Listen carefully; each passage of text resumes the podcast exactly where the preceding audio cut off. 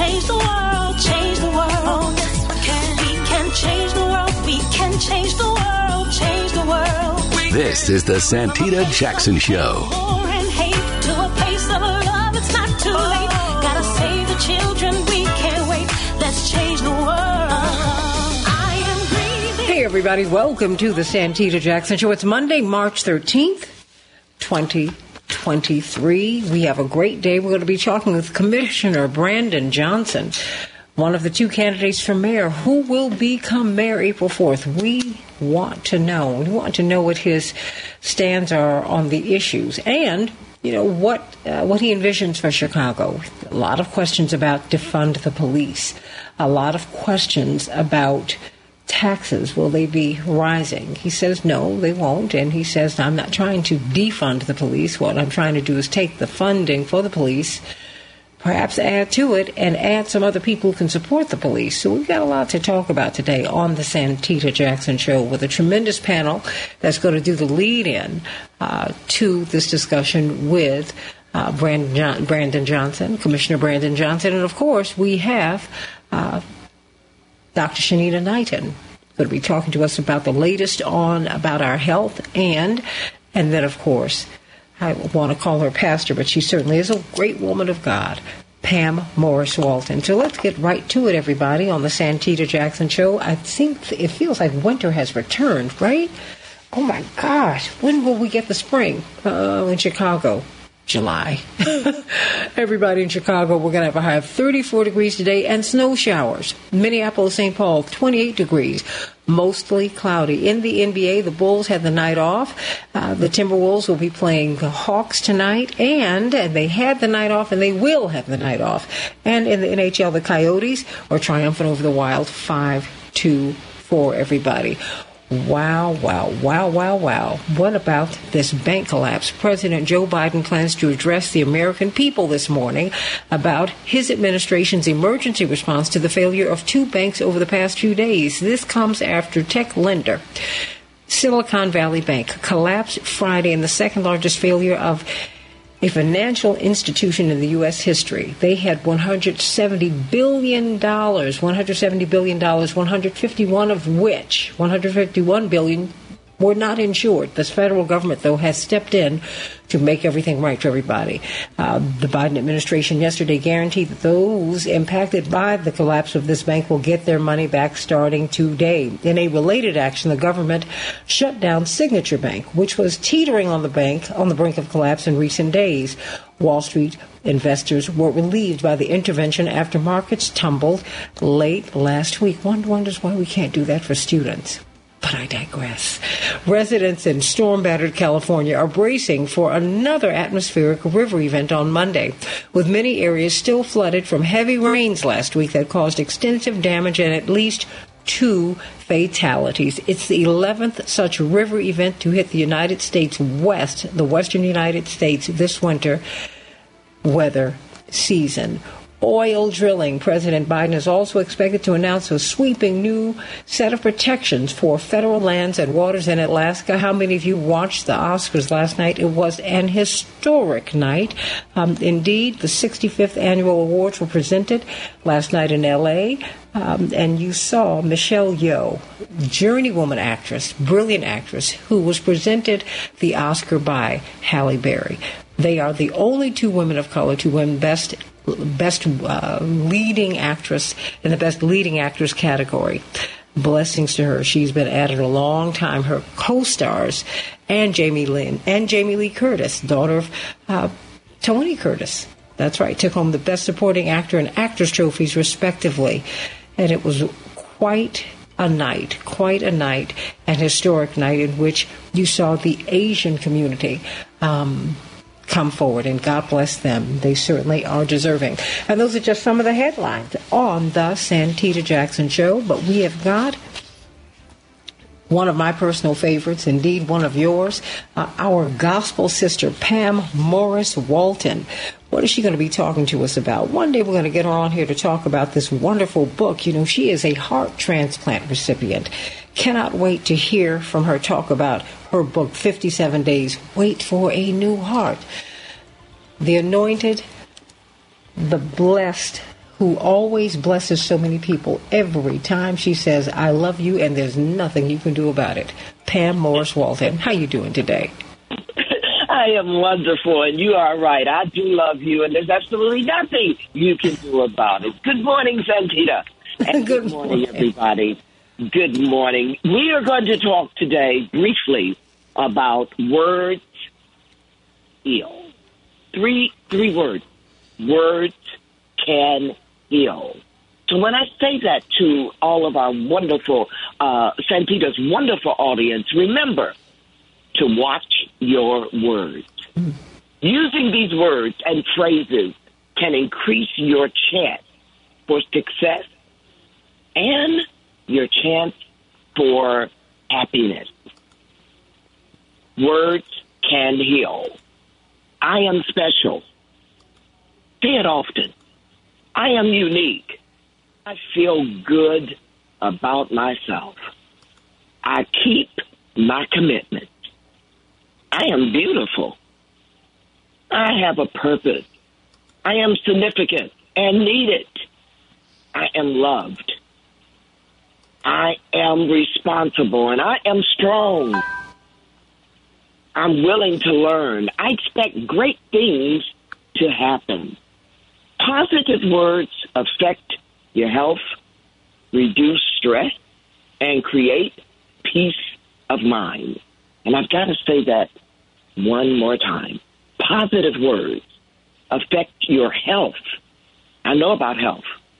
Reduce your stress and create peace of mind.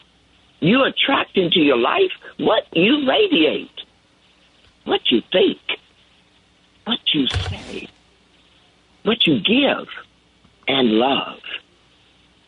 Words can heal. That's it. Have a great day. That's a whole lot. We focus on the fact that words hurt. But you know, Yes. Guess what, everybody? Mhm. Words Mm. absolutely heal. Let me ask you this because you know, when you say that words heal, I've seen a lot of people Mhm. um, as they are maybe they're maybe they're conscious that they're transitioning, maybe not.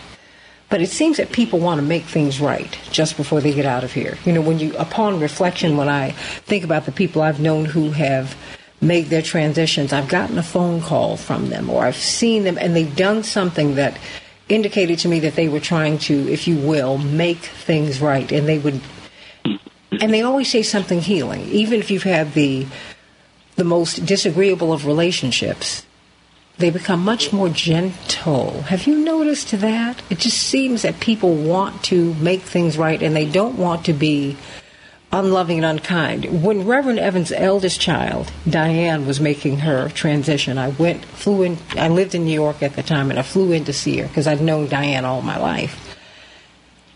And she was holding my hand and she said, just speak words of love. Just remember, you, you Mm. gotta love everybody. She said, baby, just because she called me Dumples. she said, Dumples, remember, just love. Beautiful. No matter what people do to you, just love. Love. So let me tell you this, Santita. Mm-hmm. Health challenges. More time. Health challenges will take you there. That's what I have to say. Health challenges will take you there. You will make calls. You will do things. You will write. You will do a number of things that you never thought in your lifetime you would do. But health challenges, whatever they might be, will take you there.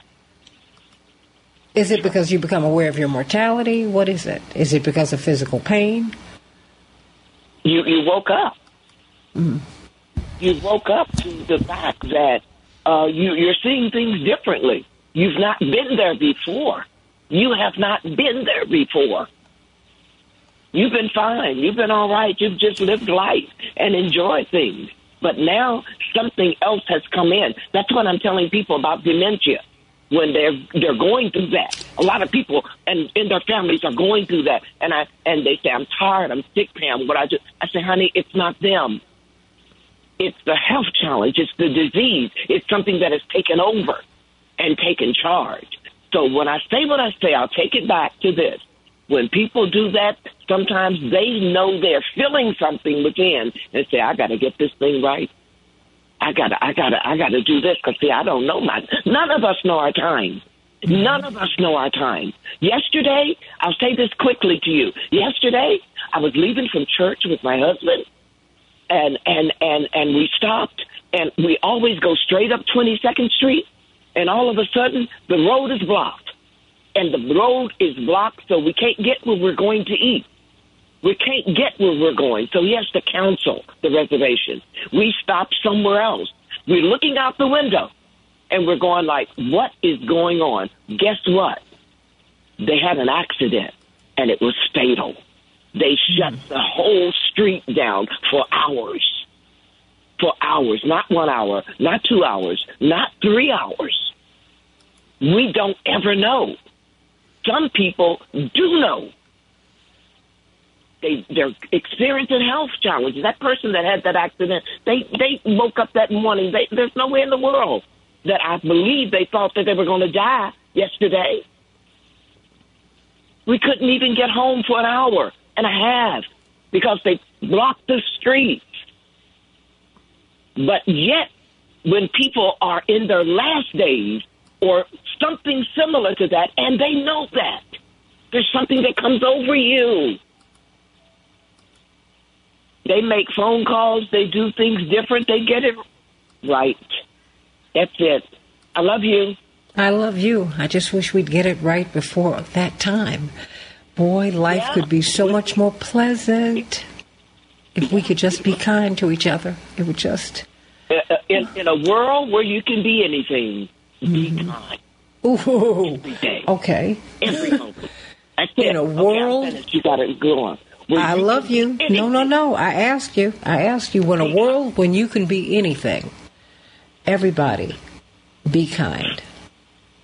I've got to give you the credit for that. In a world when you can be anything, be kind. Which is why I try to conduct things on this show the way that I do. Here on WCPT 820, the nation's largest progressive talk radio station at AM 950 Radio, the voice of progressive Minnesota. You know, we can be anything. Go, girl. It's nice to be nice, though. My pastor, Reverend Clay Evans, used to say that. And in a world when you can be anything, choose kindness. Just, it's your choice. It's your choice. Mm-hmm. Just be kind. Just be kind. Be kind. Yeah. I love you, Pam Morris Walton, everybody, the author of the book I love you. 57 Days, Wait for a New Heart. 57 Days, Wait for a New Heart. The 57 spiritual days. journey of truth and of love and faith. The Hmm. full title. The Wait for a New Heart marks a spiritual journey of faith and love. Very quickly, how did that change you? Oh my God. When you when they told Oh you you God. needed a new heart, what happened? I didn't know I, I didn't know what they were talking about. I didn't know I was that bad off. I didn't know something had happened to me. It got me. It took I was spellbound. I was spellbound. I'm going like what? I asked them to leave the new room. I asked I asked the doctors to leave the room. And I just looked at my husband and Frank said, I'm with you. That's a true story. And then it goes on from there. Well, you got to come on and talk about it because I can only We imagine. will do it. You know, the older Yeah. you get, Yeah. and when you have to wait, you know, you you mm-hmm. expect you expect a great report from your doctor, but sometimes they can take too long to get back to that examination room, and you have to go. Wait a minute, what's going on? Yeah. Wait, hold on. Wait a minute. Think about that, everybody. Not a stent, not a stent, not a pacemaker, but a heart. And to get a heart, somebody has to die, Santita. Somebody has to die for you to get a heart. Oh boy. Bye. I love you.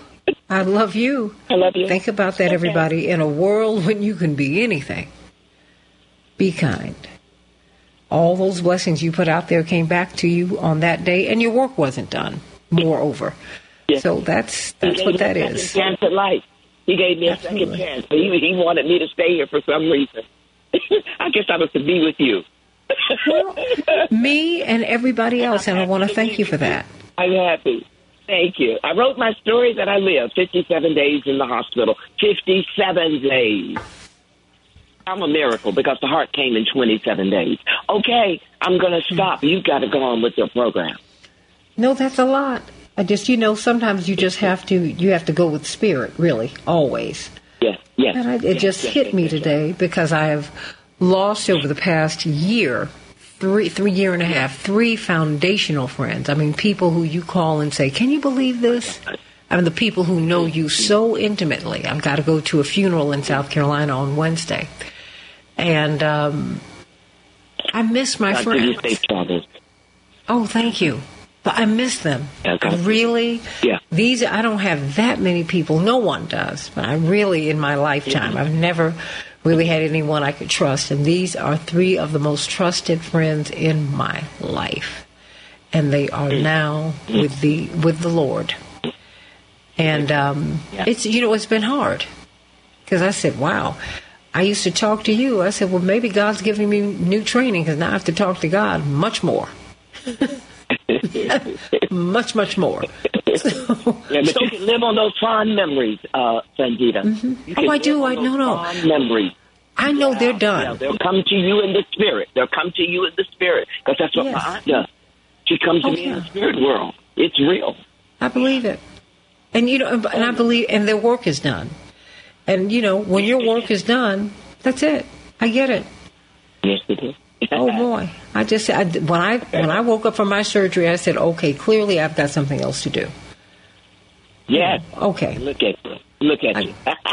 yeah, yeah, yeah. Two two of them because we thought I had congestive heart failure. That was before I had my weight loss surgery, and so I said, ah, well, okay, clearly I have something else to do. I, okay. So let me, Lord, just guide me and let me be about the business of that. So, I mean, this is not wasted time, uh, Pam Morris Walton. I just, you know, we talk about health in this moment, but the fact is, you had uh, the health challenge of a lifetime. You needed a new heart. How many of us have to face that? And I remember seeing you and your husband as you got off that plane. And all I could do at Midway Airport, as we, because we were at the last terminal, if you recall, Yes, we had a long Yes, way to were. All walk, the way at the end. all the way at the end. And all I could do was drop back and pray. Mm. Because I saw you determined. I mm. saw you. I saw you. You were determined, and I said, "Oh boy, God just bless her, and just carry her." And look at you now. No one would ever know you had a you got a heart transplant. My Lord, my Lord. But you know, I want you to come on you, and we're going to just have a conversation about that Yeah. because I repeat, so many of us Okay. Are afraid to be donors, and black people in particular have been so abused in, in slavery. You know, we were medical experiments. We were the subject of medical experiment, experiments, and it never stopped. There's something called the Mississippi appendectomy. Black women would go in for routine exams, and they would be sterilized. And um, it happened so routinely. It happened to Fannie Lou Hamer. It was called the Mississippi appendectomy. So we've been sterilized. We have been abused. And when we feel pain, uh, the medical establishment still does not believe that we feel pain to the extent that we do. So we have to talk about donate, donating and being a donor. Um, we have to talk about those things because, um, Yeah. you know, our fears need to But be I'm a living witness. I'm a living Yeah. witness. I'm a living witness that a donor works. I'm a living witness. Look at me. Hear me. I am a living witness. Yes, I am. It may not be a lot of them, but things have changed. Some things have changed. My donor saved seven lives. I got the heart. Okay. All right. All right. You've got to go on with your program. Go on. No, we are. No, but I think a lot of people, Dave just said that his father lived with uh, congestive heart failure and died in his 90s, but he lived with it for decades. You know it was painful. And people are sending you much love today, a lot of them. Yeah. And um, Yeah. I just want you to know that a lot of people love you, and, and your testimony has been powerful and healing for people today. So thank you for that. Thank you. Laura Bell says, Thank Glory, you. hallelujah, yes. Jewel says, Amen and amen and amen. Everybody, get the book. Amen. Get the book 57 days. Wait for a new heart. You need to do that. Get it. Get it. Go to Let's get it so that we can talk about it. PamelaSpeaks.com and get it. That's Go where? Go to Amazon. Just get it. Go to Amazon? Or go to Amazon. Yeah. And get Okay. Okay. Get the book, everybody. Get the book. Get the book. Get the book.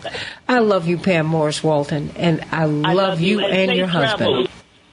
Blessings to you. Safe travels to where you have to go. Safe travels, and God be with you. And we'll see you when you get back. Okay, sweetheart. Yes, ma'am. Love you All so right, much. right. Love you.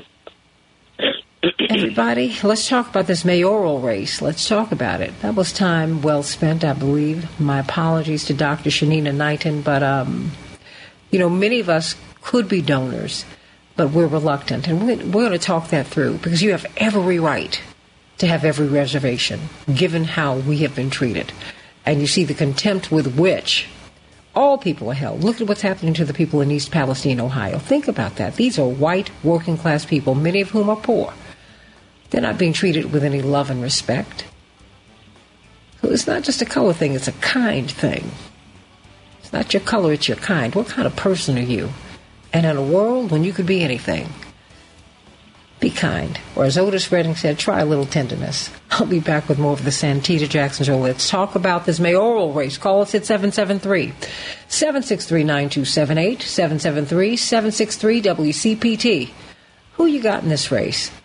Vallas and Johnson? The race is getting real tight. Let's talk about it on the Santita Jackson Show. We can change the world, change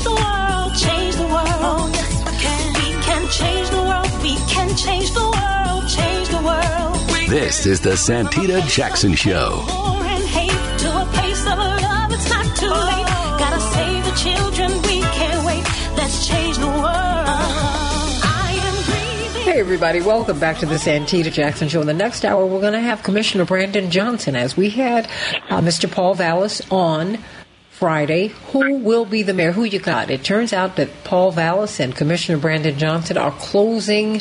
Uh, the gap is closing. Brandon Johnson is gaining in this race. Why do you think that is? I want you to call me at 773 763 9278.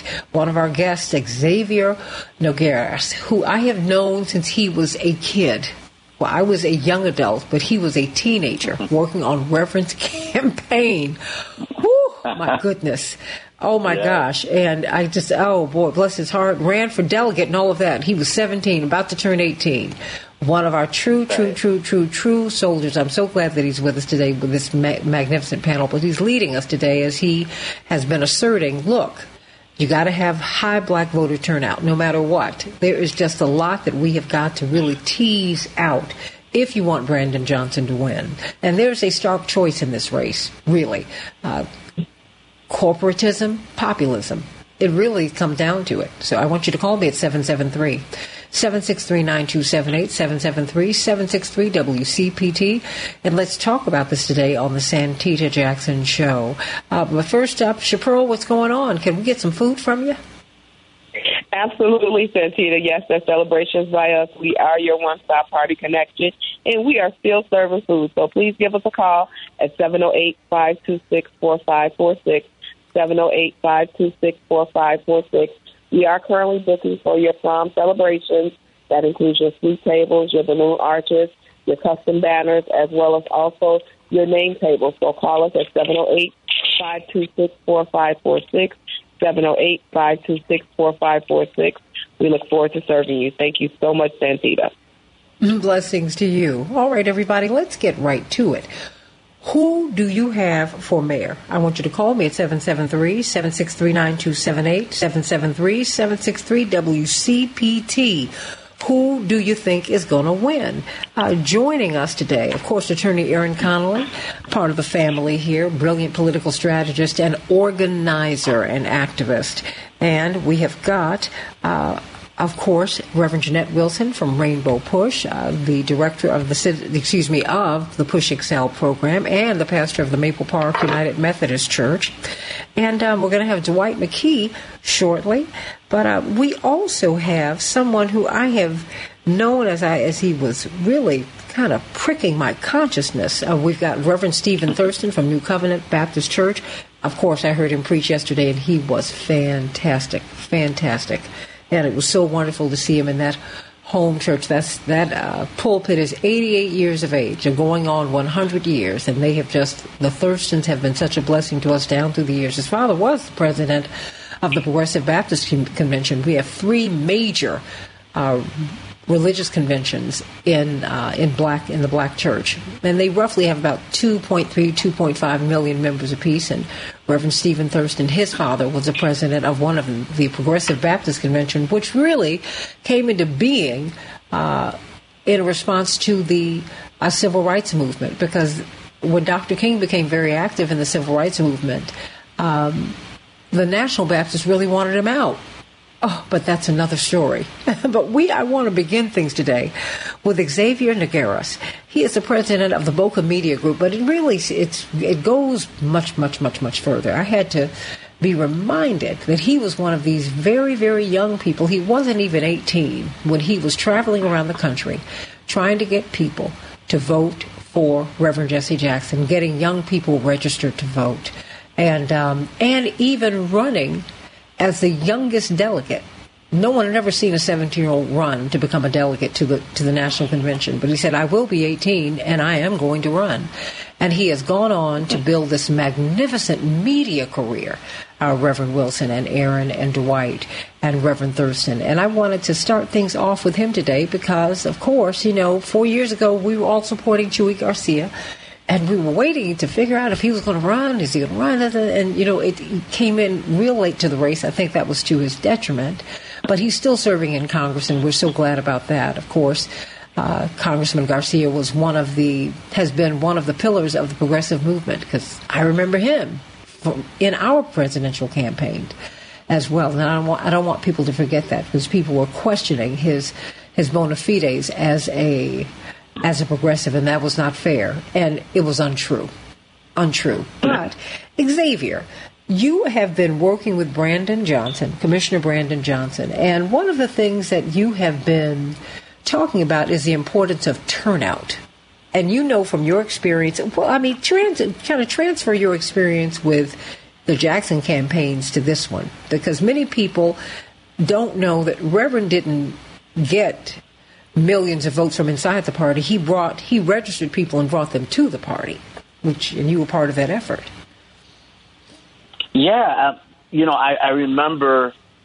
Uh, uh hard to remember. I mean, it was, it was such a while back, and, and by the way, Santita, it was just awesome yesterday when we reconnected yes. and all those memories flowed.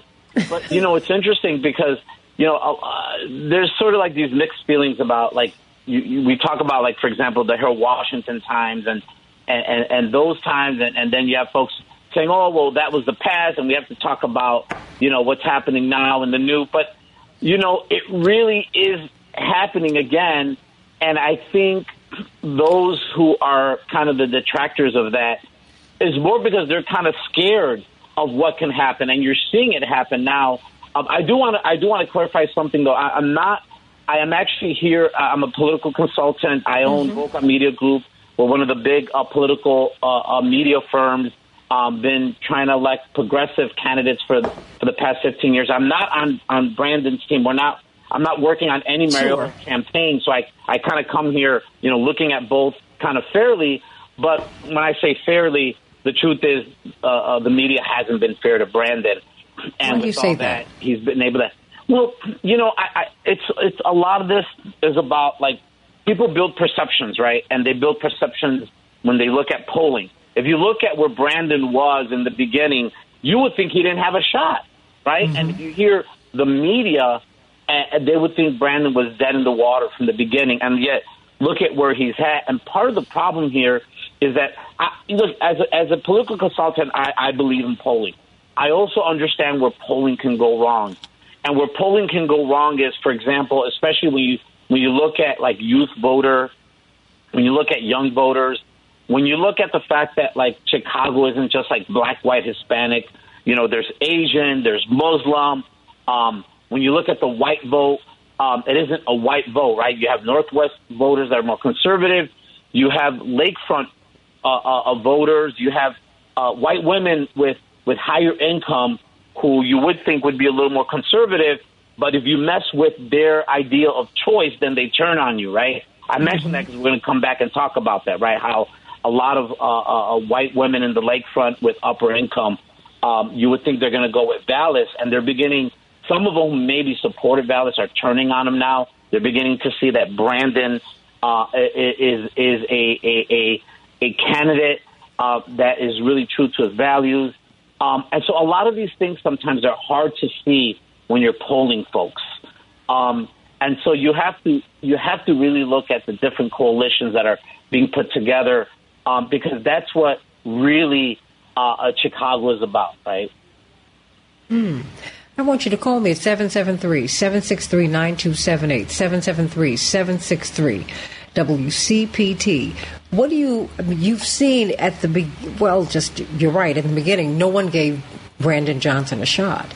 But he has continued to grow um, week after week after week because people were surprised to see him become a top tier candidate, a contender. And then, whew, now it's him and Vallas. And then they said, well, Vallas has this huge lead, and it appeared to not insurmountable, but certainly a big one. But um, the polls are now showing the lead uh, has been shrinking. What is going on?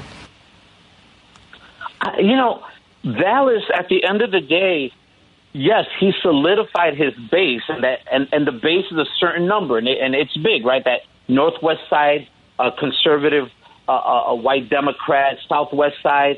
But at the end of the day, there's a ceiling there. What? So if you look at it, you know, you you see Vallas who who was able to leverage. Um, and, and by the way, eh, when the when the when the numbers came, first came in, Vallas was at about 34. Brandon was at about 20. Brandon's lead now has grown to about 22, and Vallas is now at about 32 point something after the the the uh, early vote came in, right? So even that lead uh, uh, uh, shrunk. But the, Vallas has a ceiling.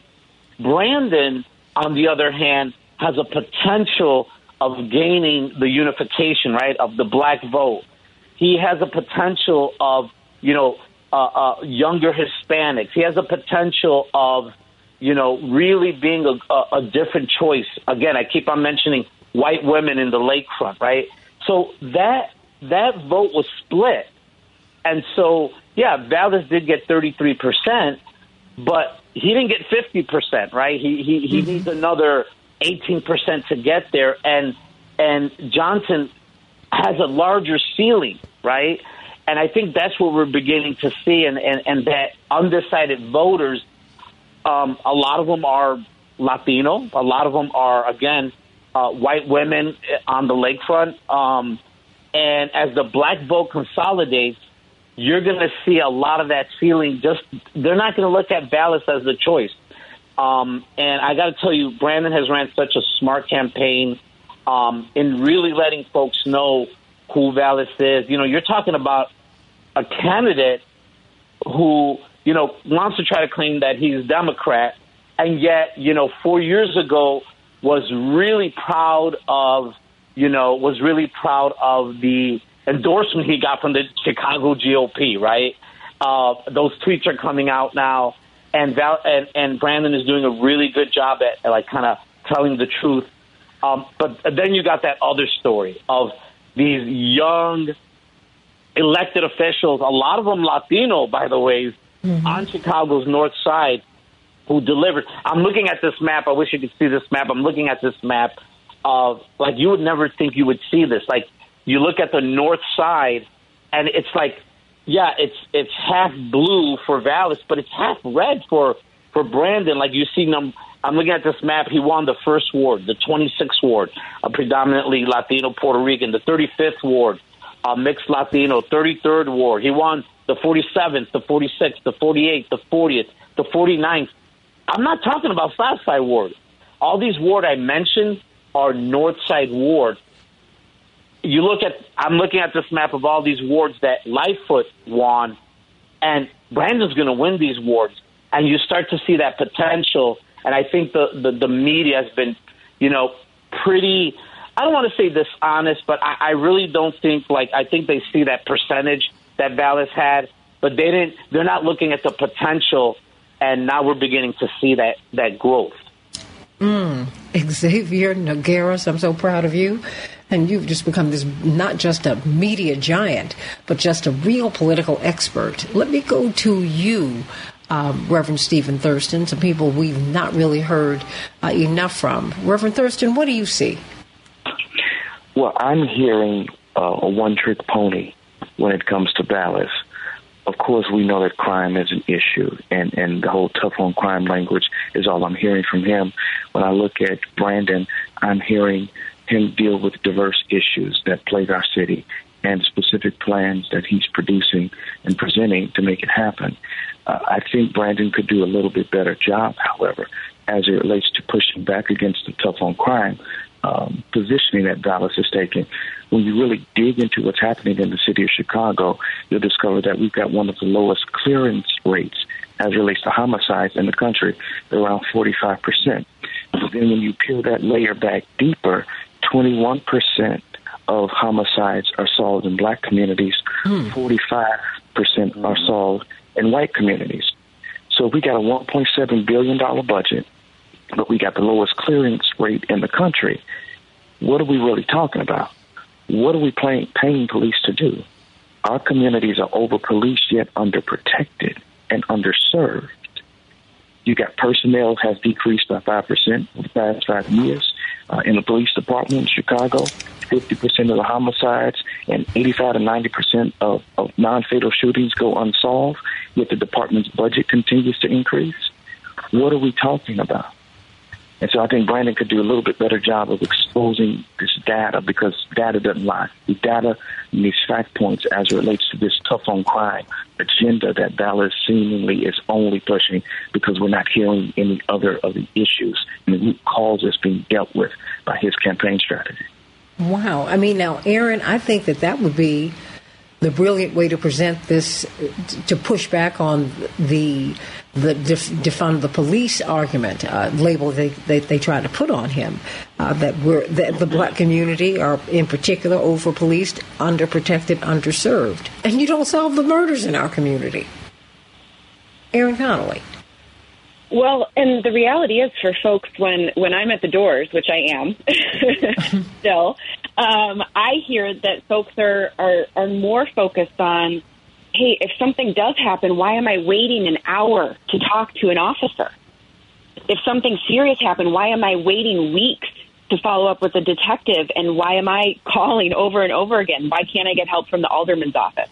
Why is it so hard to have a real public safety system that's serving our residents, right? And so when we look at the data, and I'm I'm I'm glad we're talking about it in that way because it's important. So over 30% of the calls to police are mental health or domestic violence incidents, which police aren't really trained to to deal with in the same way as let's say a social worker clinician type system, right? So I think when we talk about defunding, we have to talk about how we made the choice 10 years ago to defund our mental health care system in the city of Chicago, how we closed schools and reduced community centers where, where people had support. Okay, so so when we're talking about defunding, let's t- let's start with that conversation about the defunding of our mental health care. When we're talking about public safety funding, right? Nobody's trying to defund the police here. That's a talking point. That's a cheap talking point. We saw it on, you know, yard signs with with no accountability in the November election, accusing candidates of the same nonsense. That's not the reality. What what what we're talking about is funding a public safety system, including the police, that has accountability for officers, that has support for officers, that allows a budget that can empower our system to, to serve our residents in a better way. That means having a treatment not trauma portion of our public safety program that allows police officers to respond better to the calls that they're trained for properly, right? So, so it's a it's a comprehensive overhaul. It's not it's not a list of, of sharp little talking point jabs. And Brandon Johnson understands that. And I think when we hear from him in the debates, what we heard this week, when his volunteers, which are very very many, are on the doors knocking and talking to Chicagoans and spending time answering these these questions, I think he's going to be able to make the effective argument that this is a, this is a big picture thing. Chicagoans are smart.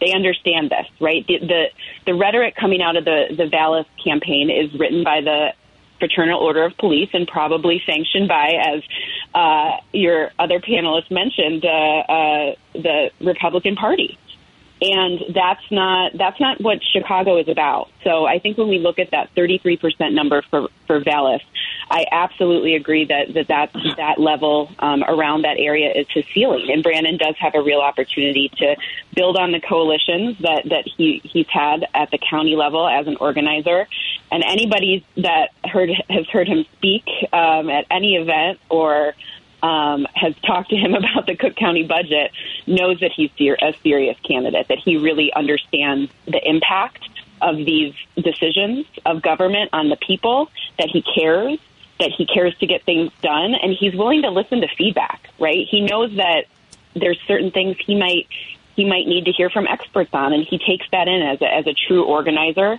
and leader he's a real leader, and I, and I think that that is starting to really come through to people. And I absolutely agree with you that the mainstream local media is not necessarily focusing on on some of these positives for Brandon and the impact of his grassroots campaign.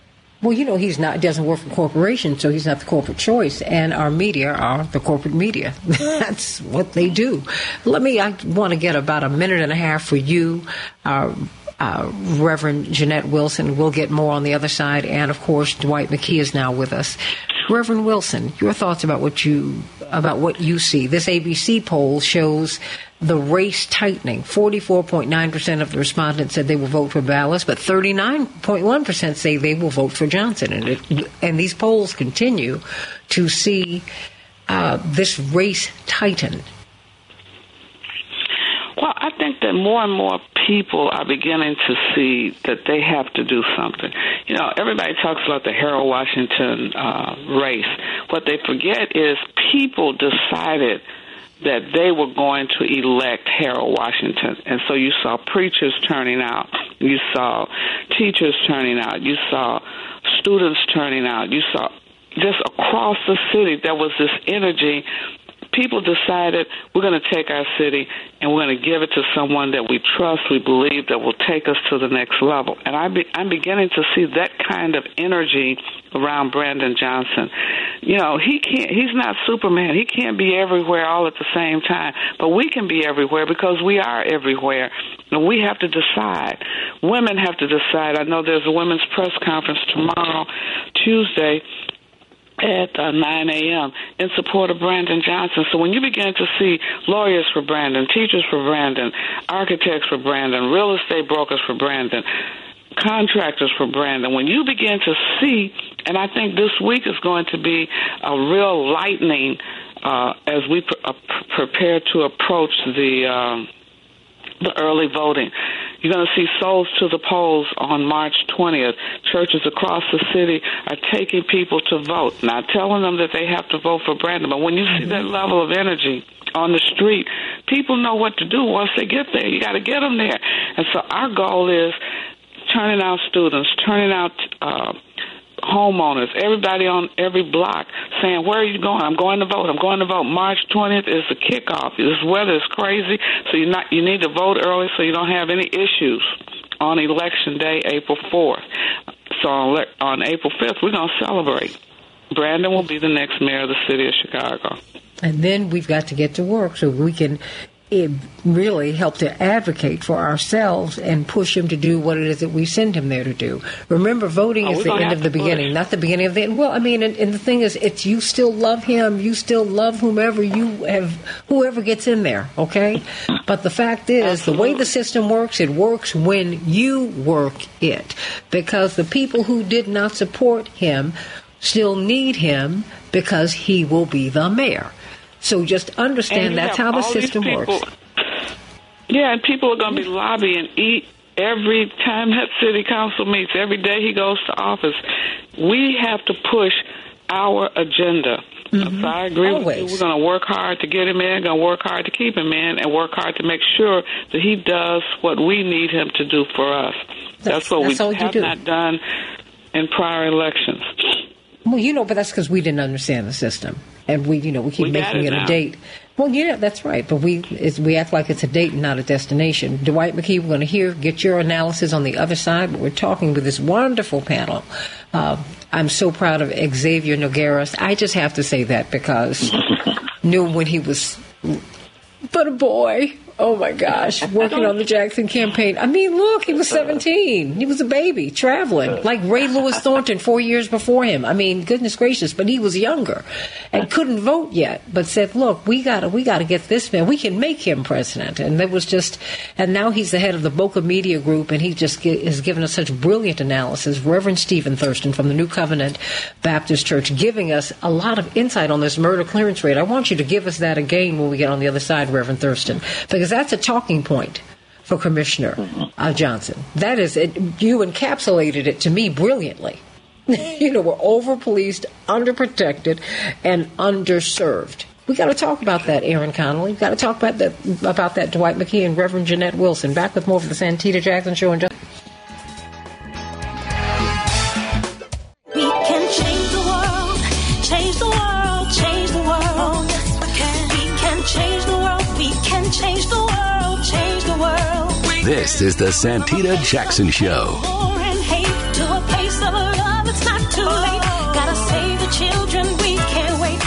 Change the world. I am green. Hey, everybody, welcome back to the Santita Jackson Show. It is Monday, March 13th, 2023.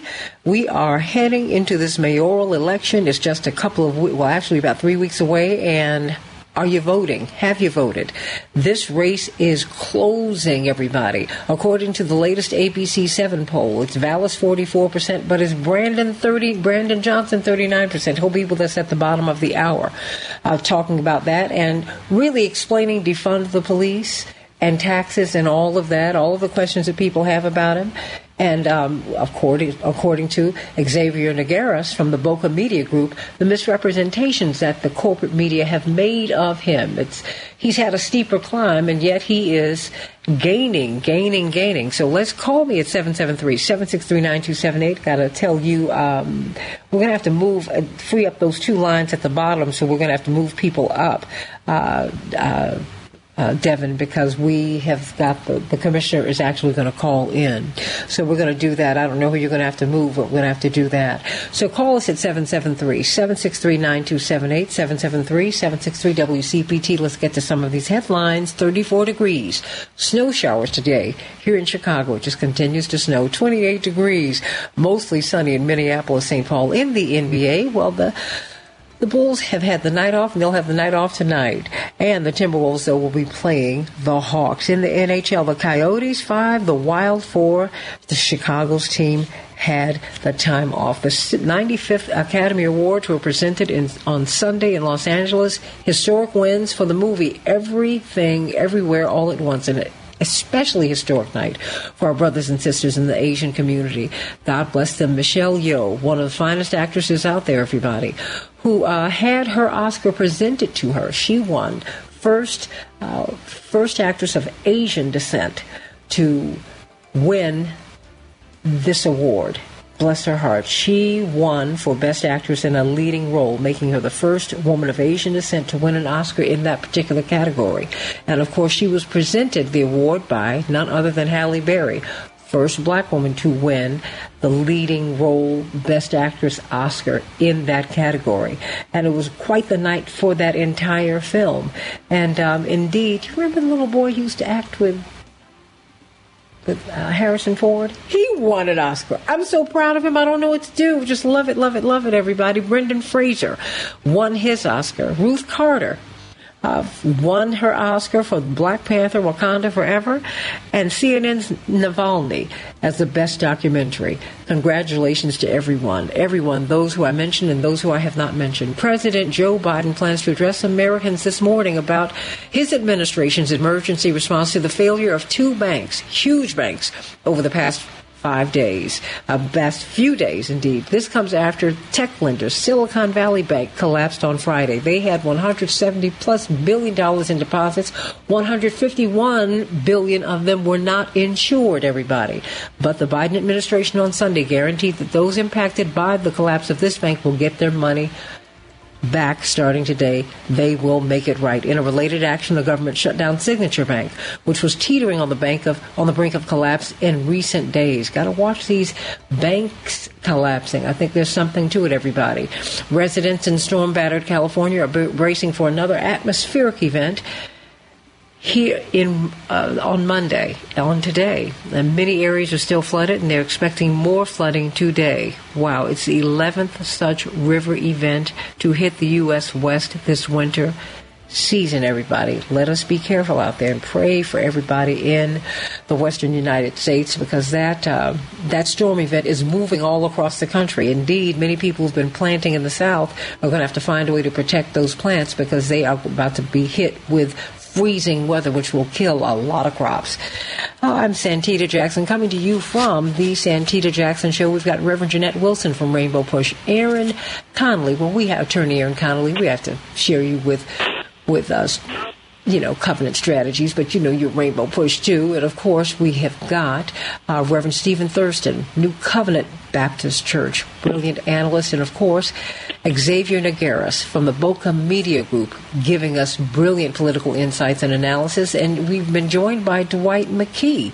Uh, but before I ask you, Dwight McKee, for your thoughts on this campaign, Stephen, uh, not only did Mr. Nogueras give us brilliant insights, but Stephen, I think uh, Pastor Stephen Thurston, I think you gave um, Mr. Nogueras, I think that he gave uh, Brandon Johnson, Commissioner Johnson, a, a, wonderful talking point when people come at him about defund the police. Xavier, yes. you know, you know, yeah, yeah, I, yeah what do you think? Yes, you, you know, it's funny because I was as as your awesome panelists were talking, I'm like, you know, I really hope that Brandon is going to uh, incorporate some of these things into the narrative. There were two things that I heard that really jumped out. Um, hmm. The whole issue of Val's being a one trick pony. I think that was such an amazing talking point. Please share it with Johnson because that that is that is the truth. Um, you know, it's funny. You know, he, uh, Vallas goes into the neighborhoods where he's good at, and and he talks about he's going to be so good on crime. But the truth is, he's not like the strongest predictor of folks getting back into crime is poverty, and it happens because they they they don't have housing security, they don't have uh, employment opportunities, they don't have you know support from the community, and and that is what Johnson is talking about. And if I'm in some of these, if I'm in some of these Southwest wards, some of these white uh, uh, uh, uh, uh white conservative Democratic wards, I would I, would actually embrace Johnson because I would know that he's at least he actually has a solution to crime.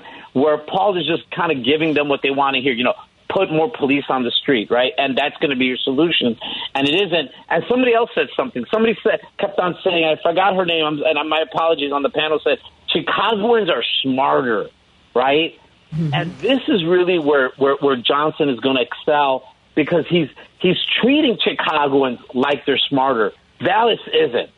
He, Vallas is assuming that Chicagoans aren't smarter, and he's going again be this one trick pony.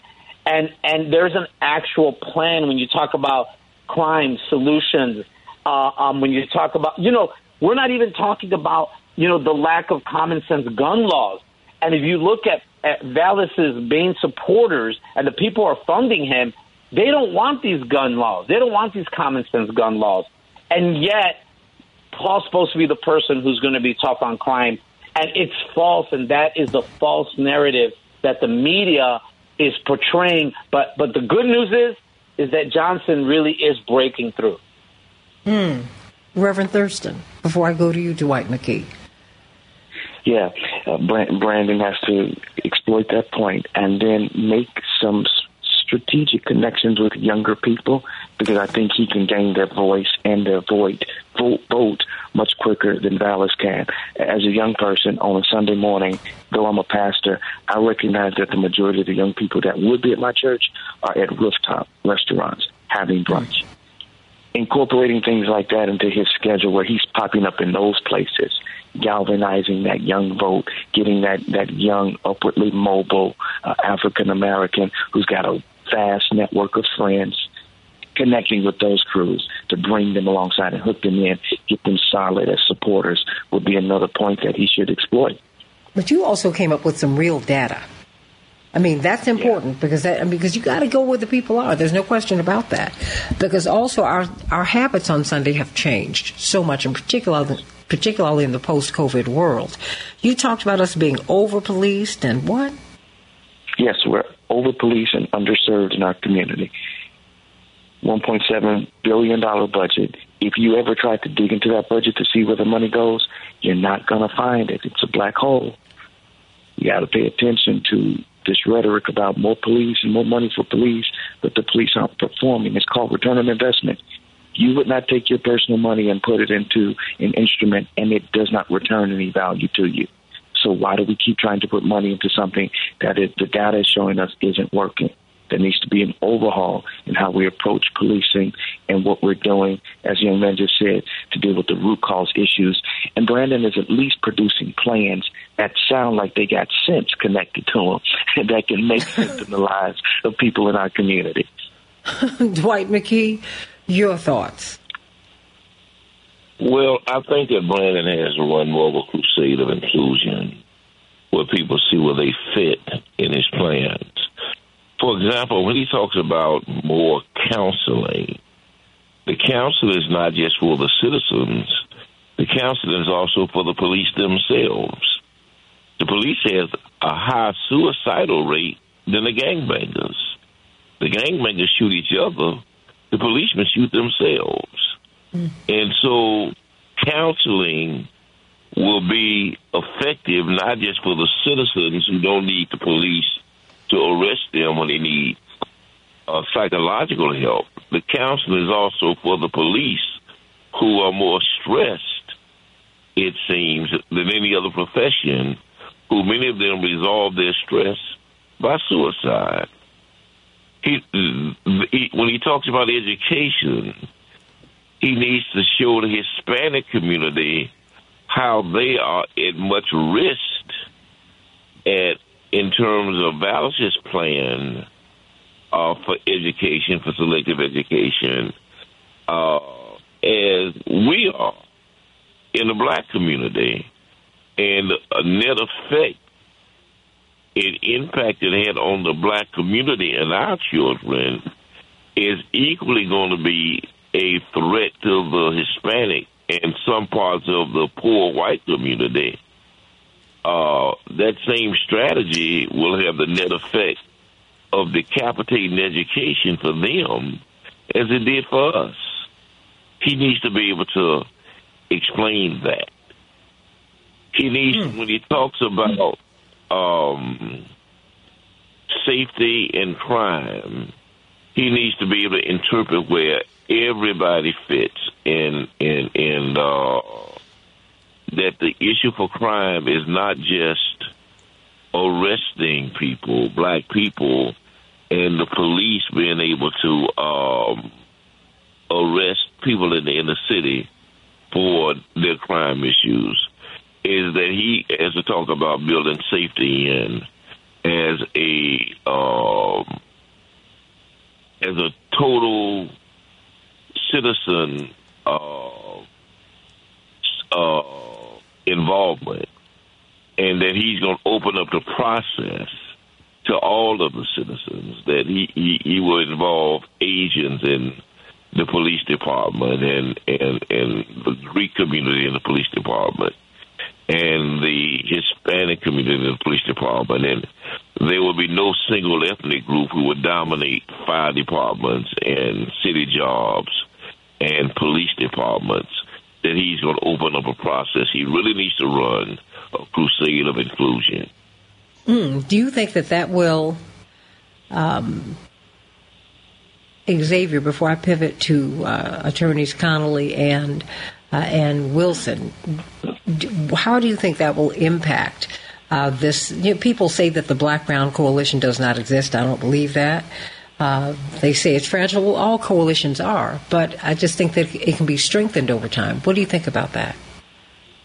Uh, you know, things go in cycle, right? In life, I, I think what really a lot of the black black brown coalition, a lot of the the the the the future of that is happening now with our younger leaders, right? We have we have younger elected officials, right? And we we have uh, uh, more progressive elected officials, and you saw that on the north side, like literally the wards that Brandon won, half of them were Latino. Like people keep on saying, well, you know, Vallas is going to do better in the Latino community, and again, it's this we we perpetuate this narrative that isn't true because we want it to become true, and we have to fight back on it. Look, the latest poll from Victory Research that showed the mayoral election uh, tightening up showed that there is a virtual tie in the Hispanic community. Part of that is that it, you know, the Hispanic community again is smarter. Like we said, Chicagoans are smarter, and like the Reverend talked about, education is so important uh, to the Latino community, my community. I'm Latino. Um, that again, this is not being about. It's not about being a one-trick pony. Uh, the Latino community cares about all sorts of things, and yes, crime is up there, um, and and and it and, and it's you know a top issue. But folks understand that that, that there are other things that that perpetuate uh, a, a community uh, um, not growing.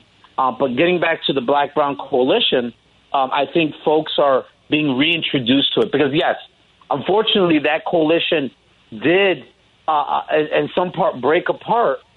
But it broke apart because it was really not something that that uh, corporate America, uh, uh, that folks in power wanted to see happen. And and I think uh, uh, the the the the hope for the Black Brown Coalition is what's happening right now with our younger leaders um, getting together. And you know now that coalition is is even growing now. Like you you you have you know uh, East Indian and Muslim and other folks. Chicago really is a diverse city, and as that diversity grows, um, you know, that has a lot to do with why there's a lot of hope uh, for Brandon to become mayor. Hmm. Call us at 773 763 9278. We're going to have Commissioner Brandon Johnson on with us at the bottom of the hour. Reverend Jeanette Wilson, your thoughts. Well, I think that uh, one of the things that we must do, for example, teachers union uh, supports has endorsed Brandon. That means every teacher should make sure that every uh, high school senior who is eligible to vote is registered and votes. They don't have to tell them who to vote for. They just need to get them to the polls to vote. They should have them early vote. There should be a day in the city where everyone early votes in these schools. That will, and same thing with the city colleges. They should have the opportunity to early vote, push it throughout the system. Young people will vote the right way if they are encouraged to vote and they understand college tuition rates are set, uh, state college tuition rates are set by elected officials. They, if they understand everything that they're doing, the lack of technology in their buildings, the absence of teaching robotics and STEM classes, that's a funding issue. That's a, a commitment that the school system has to make that every child has access to a high quality public education. And so we need to begin to educate people on why voting now is so significant. And here you are, here you have for the first time a teacher running for mayor. This this is this is an unprecedented opportunity for students, educators to uh, turn out in great numbers. I do believe that uh, there will be a coalition of people voting. I don't think the Black Brown coalition has dissolved into uh, the abyss. I do believe that there will be some significant partnerships. I look at Slim. Uh, uh, Slim Coleman and Emma Lozano's daughter. She's organized young people. They meet every Sunday.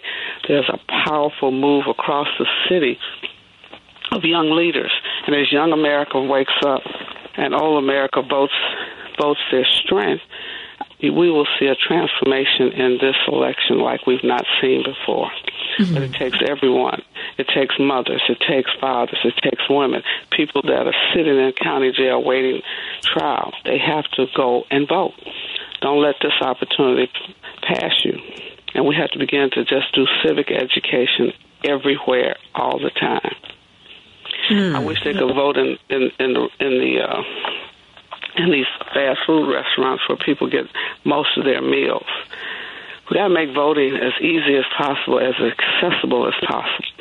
If they wanted to, if they if they wanted to make it easier, they would. Dwight, In addition to that, though, you don't have to be dependent on just the Hispanic uh, Black Coalition. There are 70 ethnic groups, 77 ethnic groups in this town, and all of them have a self interest.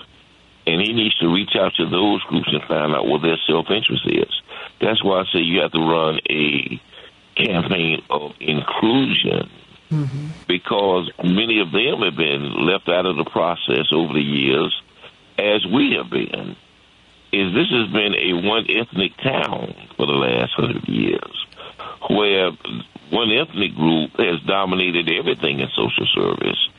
Has totally dominated the police department. If you saw the parade last week and the funeral last week, mm-hmm. is all the police who showed up, most of the police that showed up for that funeral or who showed up for that parade lived right up the street in that one neighborhood. When there's a whole city full of ethnic groups that have been left out of the political process that you can reach out to and bring them in. Uh, I, I think when you talk about a, a Hispanic black coalition, I think that's essential, but it's limiting. I think he has capacity to reach out to the whole city, uh, and all of them have an interest to be involved in in the both the commerce and the service of the the the city itself, the total city. Aaron, I've got one minute. It belongs to you. Well, I'm out on the doors with um, the Lori Torres Whitt campaign in the 36th ward, which is going into a runoff, who is endorsed and supports Brandon Johnson. And so we're talking to voters about Brandon. And uh, the more we talk, the more excited they are. And I think, you know, when we look at the numbers, when we look at this, the, the state of the race, he has the momentum, and that's what this is. This uh, this political business is all about. Who has the momentum going into the the big day? And as we know, ele- election day isn't just a day anymore. We have a whole early voting period where the news cycle impacts that, and so he can start to take advantage of that turnout momentum immediately, almost right. So we we, we look at folks being able to to vote early, and um, I think Brandon has the turnout game and the the grassroots support. These are amazing teachers, educators, parents. It's a it's a broad coalition, and I think he's already reached out to every cross section of that city, and I see it represented in his volunteers and his team, and it's really great to see. I want you all to stay here because I want you to express your support to Brandon Johnson. These campaigns are very difficult, as you know, Xavier, as you know, Reverend Wilson, as as we all know.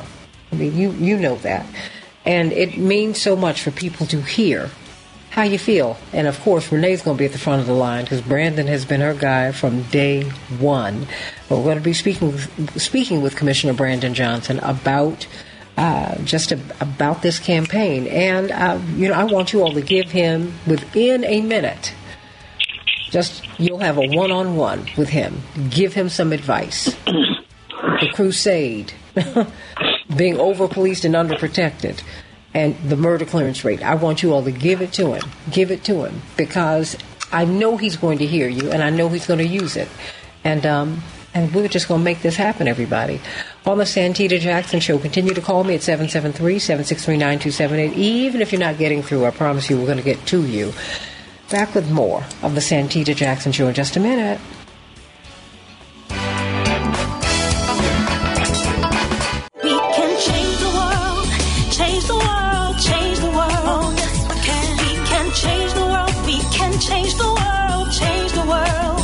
This is the Santita Jackson Show.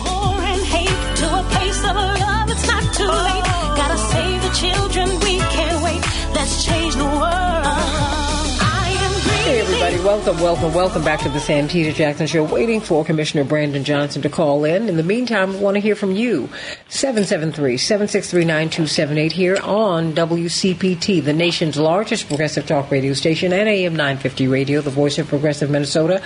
On March 31st, early in the day, in the early, in the late part of the morning, early part of the afternoon, WCPT will have a mayoral debate, and that night, Rainbow Push will do the same. We've gotten a confirmation from Commissioner Brandon Johnson. We are awaiting a confirmation from uh, com- from Mr. Paul Vallas. We want to hear from you, Paul Vallas. We want you to be at the Rainbow Push debate. So, got this tremendous panel. Uh, Xavier Nogueras from the Boca Media Group, Attorney Erin Connolly. Uh, Covenant uh, Covenant Strategy. She does so much brilliant work. Dwight McKee from Maffa and, and Sankofa on the west side at the New Mount Pilgrim uh, Baptist Church, and of course, Pastor Stephen Thurston from the uh, New Covenant Baptist Church, and Reverend Jeanette Wilson, Maple Park United Methodist Church in Rainbow Push. Um, Dwight McKee, you were making a point because uh, you've been making the point that this should not be a campaign; it should be a crusade. What were you saying during the break? Uh, I was saying that I, I agree that he needs a, a strategy for young people but what I do is I would bring in the young people that they already recognize and identified. I would have them doing the commercials. I would have or uh, try to have a chance running commercials on BET specifically for the young people, mm-hmm. talking about how he endorses, not unlike Ballard's did with with Jesse White, where Jesse is making an endorsement for the people that identify with him. So I, th- I think it's, it's when I talk about the campaign of inclusion, I'm talking about how people can see where they fit and identify with the his causes and how they benefit them uh, directly. Your dad used to say self-interest is a sustaining force in an organization. Hmm. Let me go to you, Renee. Renee, what's on your mind today? Hi, good uh, good morning, and thanks for taking my call. You know, back during the um, 2007 election cycle, I made a T-shirt, and it said, "You can take the man out of Bridgeport, but you can't take the Bridgeport out of the man. However, you can remove him and his John Burge tactics from City Hall." Well, today I want to say you can also prevent one of the men who carried out some of his most racist policies from getting into City Hall, a man who helped dismantle public schools in black and Hispanic areas because when I was looking at a list, it showed areas that were gentrifying that had a Hispanic Hispanic and uh, black and even poor white population in those schools, he closed those too. I posted that on my Facebook page. But on a positive note, we can put somebody who has shown integrity, a man of intelligence, a man who has a plan, and a man who will keep it 100 into that office of City Hall. We just have to get informed and we have to get out there and vote for the best choice, which just happens to be Brandon Johnson. Renee has spoken, everybody. Let me go to Hunter. Hunter, what's on your mind? Yes, good morning, uh, uh, Santita, and to all the guests. Uh, I appreciate all their comments. They're all right on target. I just have a couple of things I want to say, and hopefully uh, you uh, can ask uh, Commissioner Johnson to respond to. Uh, number one, uh, anticipating Reverend Willie Wilson's uh, remarks, uh, Laquan McDonald was hunted down like a rabbit. Um, the National Police Funding Database project of the Thurgood Marshall Institute identified nine publicly reported settlements in Chicago that resulted in policy changes, but a total of three hundred and fourteen million five hundred eighty-five thousand dollars in monetary compensation to victims. This is a huge issue. We we don't know how much is in the city budget for all these settlements. How do they anticipate the costs? So uh, Chuck Goudie from Channel 7 reported records show Chicago is spending as much money on outside law firms to defend police misconduct cases as it is spending on their own law department. $40 million a year going to outside law firms to handle police misconduct cases, and we don't know who the outside law firm is. Was there a no bid contract? So I would hope that um, uh, Commissioner Johnson, should he become mayor, uh, tries to mitigate these issues. I mean, uh, Finance Commissioner, Committee Chairman Scott Waguespack says the city needs to break this expensive pattern and concentrating on implementing police reforms mandated by the consent decree. That was September 2020. What has happened? Uh, just a couple of small things. Uh, CTAL safety. That's that's a huge issue. I ride the CTA ever since my um, BMW was totaled by a car accident uh, since September 2021. You know, I think it would be good. People would appreciate if they put deodorizers in the L station elevators and sanitize the escalators. You know, riding the L, particularly the red line, riders are hyper vigilant. Uh, I've had to run off the train due to youth fighting. The K9 units at the turnstile do nothing. So I would hope that uh, Commissioner Johnson would support uh, police on the L trains, especially on the red line, to stop young men from going car to car selling cigarettes, cannabis blunts, one ounce bottles of alcohol, and were smoking on the trains. You know, there was a man with an oxygen tank uh, who was on the train, and a guy comes on smoking, and he asked him, "Does he like living?" And so he put the cigarette out. Hunter? So I would hope. Hunter, Commissioner Johnson is listening right now. So I mean, you've given you've given him a whole laundry list of things to deal with. So let me bring up, and I love you, Hunter. For, I mean, because really, this is this is the people's station. This is what we're dealing with, and this and he's the people's candidate, as far as I'm concerned. And so let me bring Commissioner Brandon Johnson on, who has been a host on this show before many times. Commissioner Johnson, welcome to the show. Hey, good morning, Santita. Thank you, and of course to the worldwide listeners of the great Santita Jackson Show.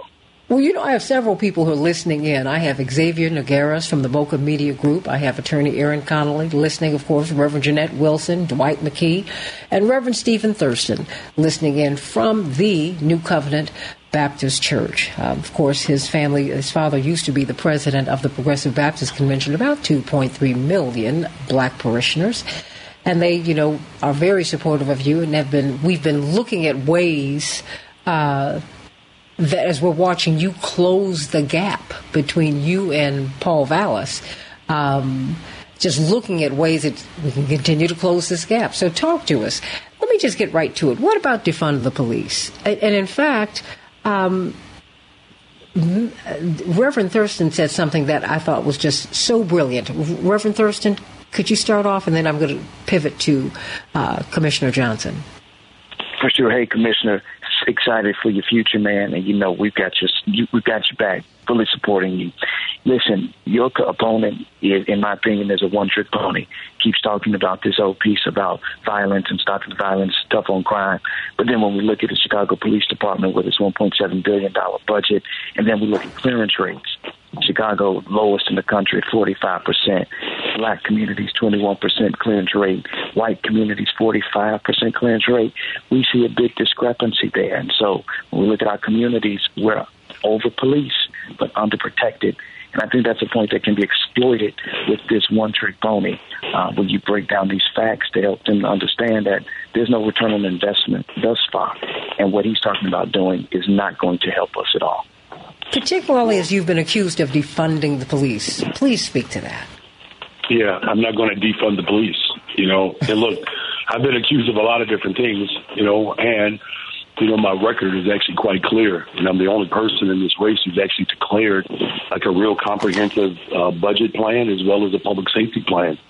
And what I've said repeatedly, we need to hire and train, promote 200 more detectives.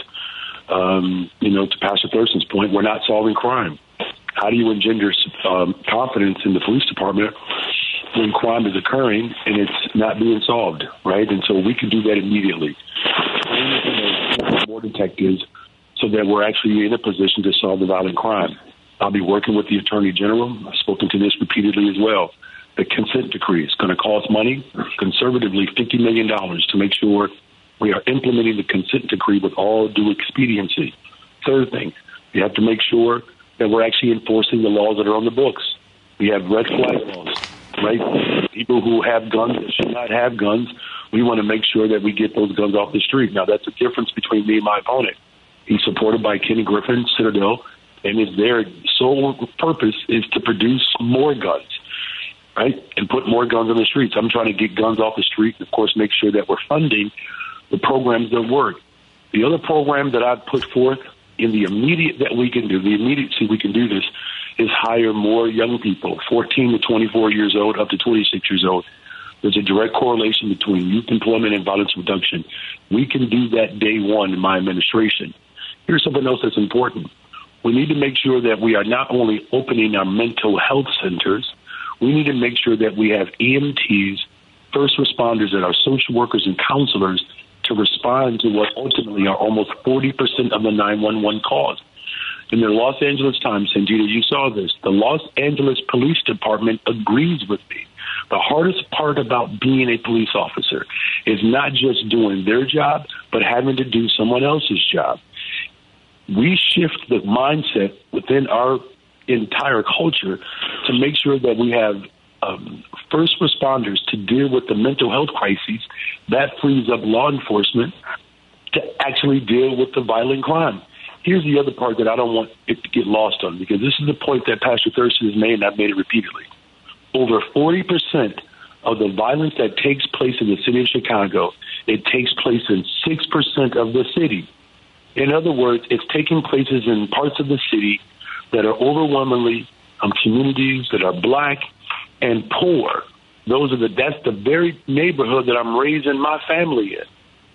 Right? So this notion that somehow this issue is not being taken seriously by me, it's the same type of mindset or fear tactics that are used when it comes to my ability to actually pass and manage a multi-billion dollar budget. He has offered no plan.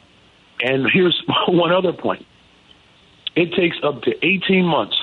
It takes up to 18 months in order for a police officer to get to the streets of Chicago.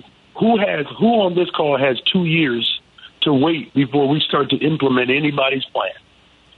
Who has two years? I don't have two years to wait when you're raising a family in Austin. I don't. I'll be the first mayor elected in the city of Chicago who lives in one of the most violent neighborhoods in the city of Chicago, darn near the country. There's an article in the Sun Times that was just produced and released. The vast majority of homicides have taken place in Austin, where I live. There, there are more homicides that have taken place in the last four years just in my neighborhood alone than most of the very communities combined that Paul Vallas is trying to trick and, and, and, and produce fear. No one has more incentive for this city to be saved than a black man with black children raising them on the west side of Chicago. And I'll say that over and over again. Yes, I'm a little bit provoked this morning. Absolutely. Because we have to do what works. This is not about just simply being tough on crime. It's about being smart. And that's what my plan does. It's an investment plan. What you know, you have, and just being a married father of three, um, who's, I mean, and you're raising your children in the community. I mean, what can the mayor do to make you feel safer? I mean, please, in my parents' neighborhood, one of my parents' neighbors was carjacked in the driveway, right? I mean, in South Shore. It's, there's something that's going on out here. I mean, people are really, really struggling, and I'm not make I'm not making excuses for people. But when you have, if you go to Brazil, you'll have to stay in your hotel, Commissioner Johnson because people are hurting. There is no middle class in Brazil. And they will tell you, you better keep your prosperous looking self in the hotel until you get picked up. Otherwise, you're going to get hurt out here. So talk to me. I mean, what can you do as mayor? What do you want to do about that? Yeah, and thank you for, for putting context to that. Look, this is a serious problem. It's a problem that I'm going to inherit. And as I said, there's no one that has more an incentive for this to work than me in this race between, the choices.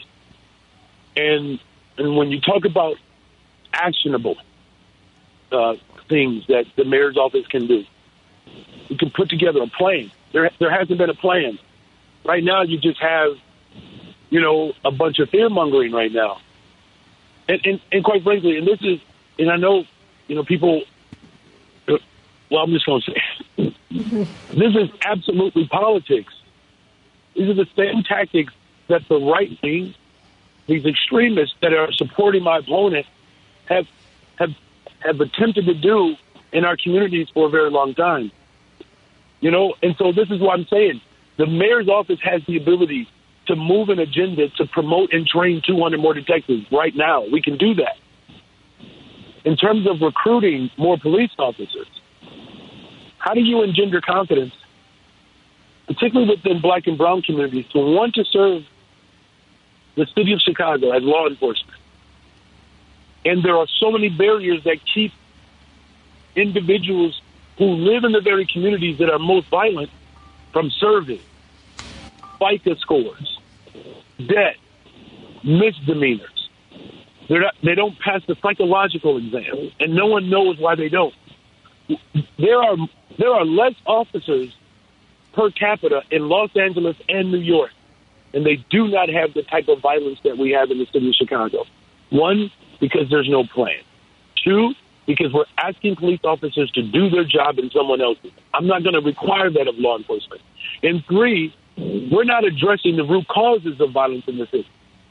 That's why my comprehensive budget plan gets at the immediacy of violence in the city of Chicago and long term solutions. All of us are experiencing mental health crises right now. There was a, a scene a, a few months ago.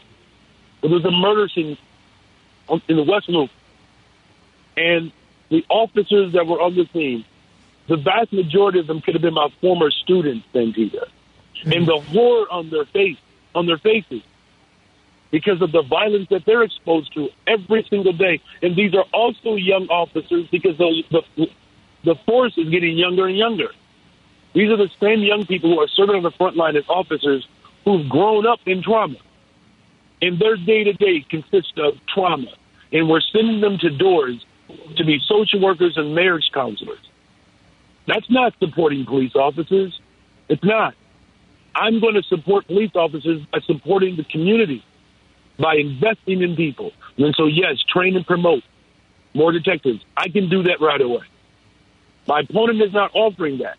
We implement the consent decree. He's not offering that because he is backed by the very people who do not want to see accountability. The leadership of the Fraternal Order, Order Police said that the January 6th insurrection, they support it.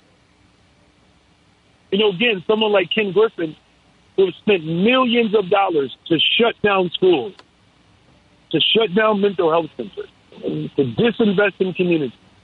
Right? There's a clear distinction here, a very clear distinction.